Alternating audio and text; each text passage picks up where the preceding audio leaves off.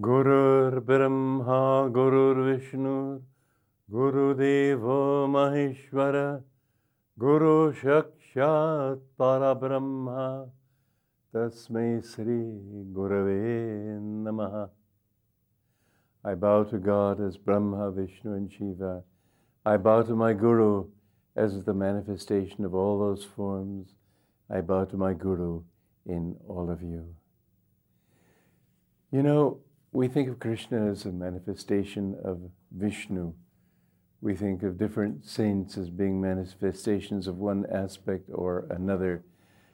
Brahma, Vishnu, and Shiva are really not actual entities. They've been uh, created as entities in the imagination of people, and so they can come to people in those forms. But actually, they are the different manifestations of Om. And when you hear Om, you can hear it in these three different levels. The high tone is the Brahma, it takes more energy to get something going. You notice that when you start your car, it has to go a rev high. Then, when it's maintaining its speed, it's a lower sound, and Om too. uh, when it's being main, when it's maintaining things as they are, maintaining the universe in its Vishnu aspect, then it's a steadier hum.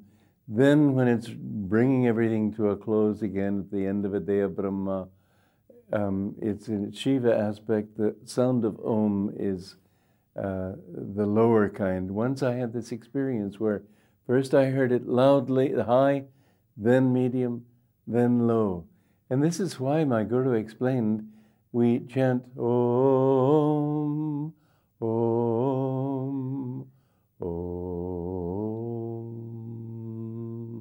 The higher one is the creative vibration, the middle, the sustaining one, the lowest, the the, the uh, dissolving one. And mind you, these are working all the time, simultaneously, just as the three gunas are always present. So the three aspects of Om are always active in different aspects of human life. When I meditate on my great guru, Paramhansa Yogananda, I can't help thinking that he manifested all three. Sometimes I would see him extraordinarily creative. He was a very creative individual, and everything that he did, he always looked at it and saw how could I improve it? How could I do it in the best possible way? He had the common sense, his feet were on the ground, he could maintain things, he didn't have a sudden burst of energy and then fade out, as so many people do. And then, if he had to destroy delusion in people, he could be very fierce with people. It's not that he ever destroyed people, not that but he could very, be very fierce in trying to help them to destroy their delusions. In all of these aspects, we see that as a human being, I've never, in my life since knowing him, I've never met a more perfect person. He was perfectly human without having any of the human flaws. We think, oh, I'm only human. You can only say when you meet a master like that, well, I guess I'm not yet human. Because you see, to be human means to explore your full potential. You are made in a human form, you're given this form after, they say, five to eight million lifetimes it takes to reach the human level. Don't waste this opportunity. You could fall back, you could start over again if you if you blow it badly enough. Otherwise, you remain in a human on the human plane. Usually, if sometimes you may have to go down one life, but not usually. Usually, once you're a human being, you remain that. But what is that? The purpose of being a human being is not to enjoy this plateau, it's to realize that I've got what I need now, to begin to think for myself, to begin to discriminate, to begin to feel deeply, and to understand that love is not just a physical expression, it's something totally spiritual it's a yearning of the heart for a kind of union that can only be accomplished in God. So I saw all these different aspects in him. And even physically, when he was young, he was very strong and very fast. And it was really a delight to, to uh, hear stories about him, of course, when I came to him. And he was, he was in his later years. I came in the last three and a half years of his life. But here in my book, um, Conversations with Yogananda, there's one delightful story. It was told to me by Kamala Silva, a disciple of the Master's who lived in Oakland, California, when I knew her. I want, went once with Master, she said, to the island of Santa Catalina off the coast of Southern California. Master was a very fast runner when he was young. For our visit there, a young man accompanied us who was a good athlete. When he heard that Master was a fast runner, he challenged him to a race. The young man himself ran in college competitions. Well, they started out even, but by the time the youth had finished the first block, Master had almost completed the second one. Sananda Ghosh, one of Yogananda's younger, uh, younger brothers, told me Paramahansaji had a very unusual style of running, as if slightly angled, but his legs moved like pistons, and he won every race. I was told that on the tennis court, also, the master was amazingly fast on his feet. I forget who told me, but that person said, Master just seemed to appear wherever the ball landed. I'm not sure that's fair. One might have thought his movements were supernatural, but of course they weren't. How could they be for a mere game? The Master himself told two of us the following story. We were at his desert retreat. There were some stray dogs at our Ranchi school that caused a lot of trouble. One day they killed a horse. I decided they had to be captured and taken away. Taking up a few gunny sacks, I chased after them so quickly that I was able to seize them and put them one by one into those sacks. We took them far away and they never returned. Here's an interesting part now. As he told this story, the master's speech too became very rapid. He was not only laughing merrily over the memory, but he acted out the episode with such animated gestures and facial expressions that acting in, and the breath that acting in the breathless way he told the story made me miss much of what he said. After all, he had a strong Bengali accent also, but it was great fun listening to him. I'm sure he spoke longer than I've indicated here. Another person, as I've said, was present on that occasion. It was Laurie Pratt, his chief editor. Laurie maintained throughout the telling an air of almost disinvolvement. Well, well, was her somewhat distant comment when he finished. To me, it seemed as though she were thinking, This isn't the master I know. I've always remembered the contrast the three of us made in that relatively brief encounter. Master exuberantly reminiscing, Laurie Pratt somewhat distant and smiling only vaguely if at all, and I myself laughing but not wholly understanding everything the Master said. He was delighting in his reminiscences, but there was something about the whole scene that seemed to me almost surreal. Did he have a hidden purpose in telling me the story, and in the exuberance he showed me in the telling? He spoke less clearly than when the two of us were speaking alone together. Of course, he was reliving an exciting moment and communicated its drama successfully. It almost seemed, however, as if, perhaps only by the rapidity with which he spoke, he was deliberately garbling his English. I've often wondered about that occasion since then. It seems to me now to have been fraught with meaning. Was he subtly saying to Laurie, for, ex- for instance, Don't imagine that you've ever really known me. I am not who I seem to be. Was he saying to me, Know me your, for your own self and don't let anybody try to tell you who I am. Laurie, many years later, dealt me the severest test I have ever had to face in this lifetime. It began with her insistence that I didn't know the Master at all, that she alone and others who agreed with her knew him. She said I would never be able to serve his work in the way he wanted. That occasion at his desert retreat was the only time the three of us were alone, ever alone together. Was the Master merely relating an amusing and, let's face it, quite amazing story, rather incomprehensibly? Incomprehensively, excuse me. I cannot but think, as I look back on that occasion, that it should have held and also did hold a deep significance. For he must have known what the future held for Laurie and me. Perhaps his message had to do with our attunement with him. Was he saying, perhaps more for her sake than for mine, I am not who you think I am? How subtle was his way of teaching. Often it wasn't even verbal. I soon came to realize in Laurie's and my relationship together as editors that although we were friends, we were also pulled apart in our perception of the Master's mission. He must have known these differences existed long before they surfaced, though he said nothing about them.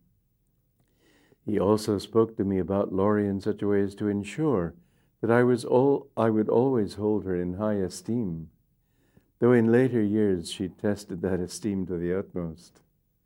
This is a fascinating subject. Because the present book concerns the Master, however, I cannot explore the theme further here nor offer any further comment. Yet, I found it absolutely fascinating to see how differently the Master could be with different disciples, and even when they were together, and he would be, in some subtle way, he would convey a message to one person and not to another. I remember one time I was with a group of 100 people, and he was lecturing, and he said something that I knew was intended for me, and I just, in my heart, felt grateful. And he just looked at me with a sweet smile and then went on talking. He knew that I understood that I under, uh, uh, that he, uh, he, understood that I understood that he understood, and uh, the even the ability to run fast was just a part of his outward being, but his ability to go quickly through people's minds. He used to tell us that I go through your minds every night. You see, during the dream state, he worked on us more from within than from with words. Some people say, well, I don't need someone to tell me what to do. Well, probably you do if you say that. I certainly knew I needed it badly. But the point is that the real work of a guru is not through words. Words can be misunderstood. He would try to reach you from your own inward nature. And it, in sleep, you're more uh, open. And so he can come to you in sleep, and many people have told me they dreamed things that he uh, said to them that were things they I could see they needed. Sometimes even I've had this happen that people have told me they dreamed about me and that I said something, and it was something I had been wanting to say to them, but I wasn't conscious of coming to them in the way he was he would go through everybody's mind consciously. He said, Sometimes I'm so deep in a person that when I wake up, I think I am that person. He said it can be a very terrible experience when you think of all the moods that people go through and so on. But what is the need for a guru? You can read everything in the Shastras, yes. You can misunderstand it, most certainly. But the thing is that the real guru influences you to understand really. I'll never forget when I first felt a real glimmer of divine love. I just, it wasn't something, as I said the other day, I didn't need to take notes.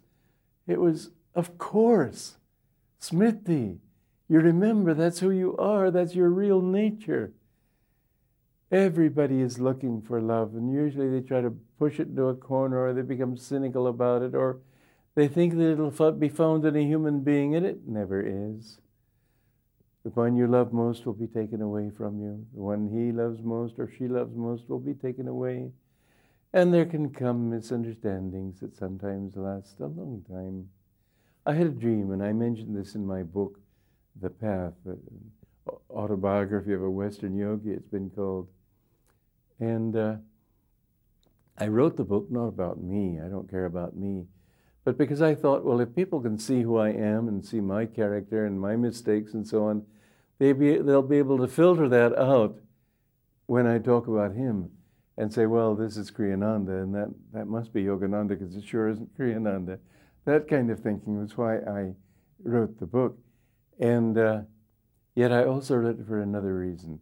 When you read autobiography of a yogi, you're reading an autobiography that isn't an autobiography. It's about all these other great saints.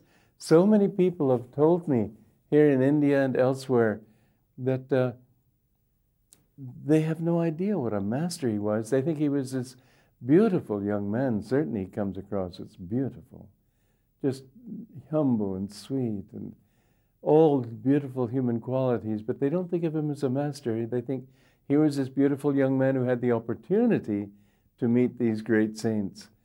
He was greater than most of them. He was a great master, even from birth.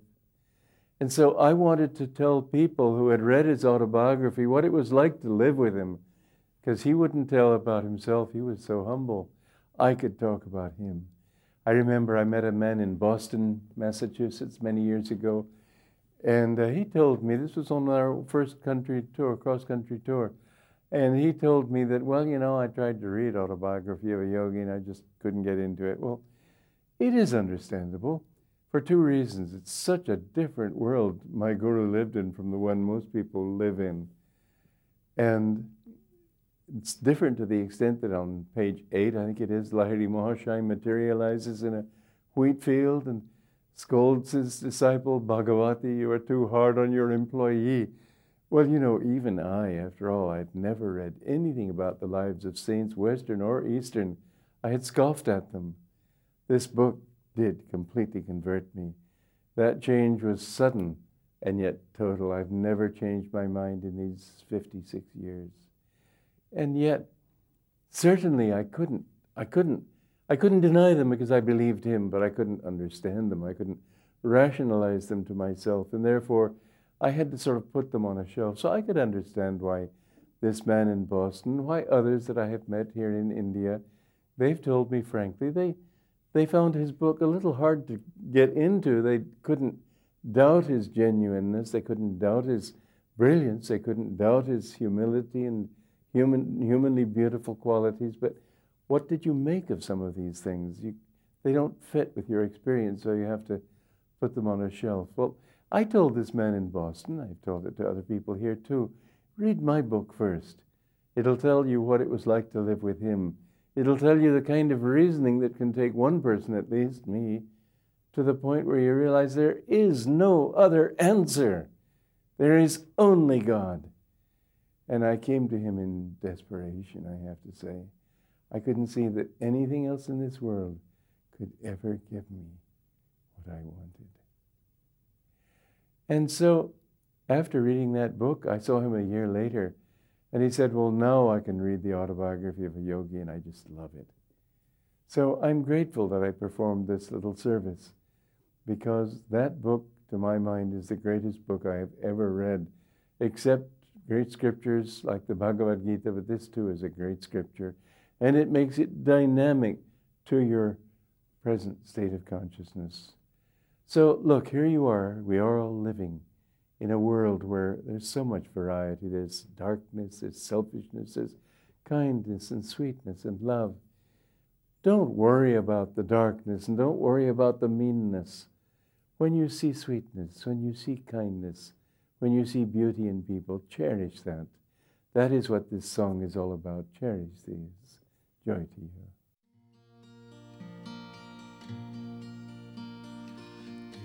Is there anywhere on earth perfect freedom, sorrow's dearth, selfless friendship, blameless birth?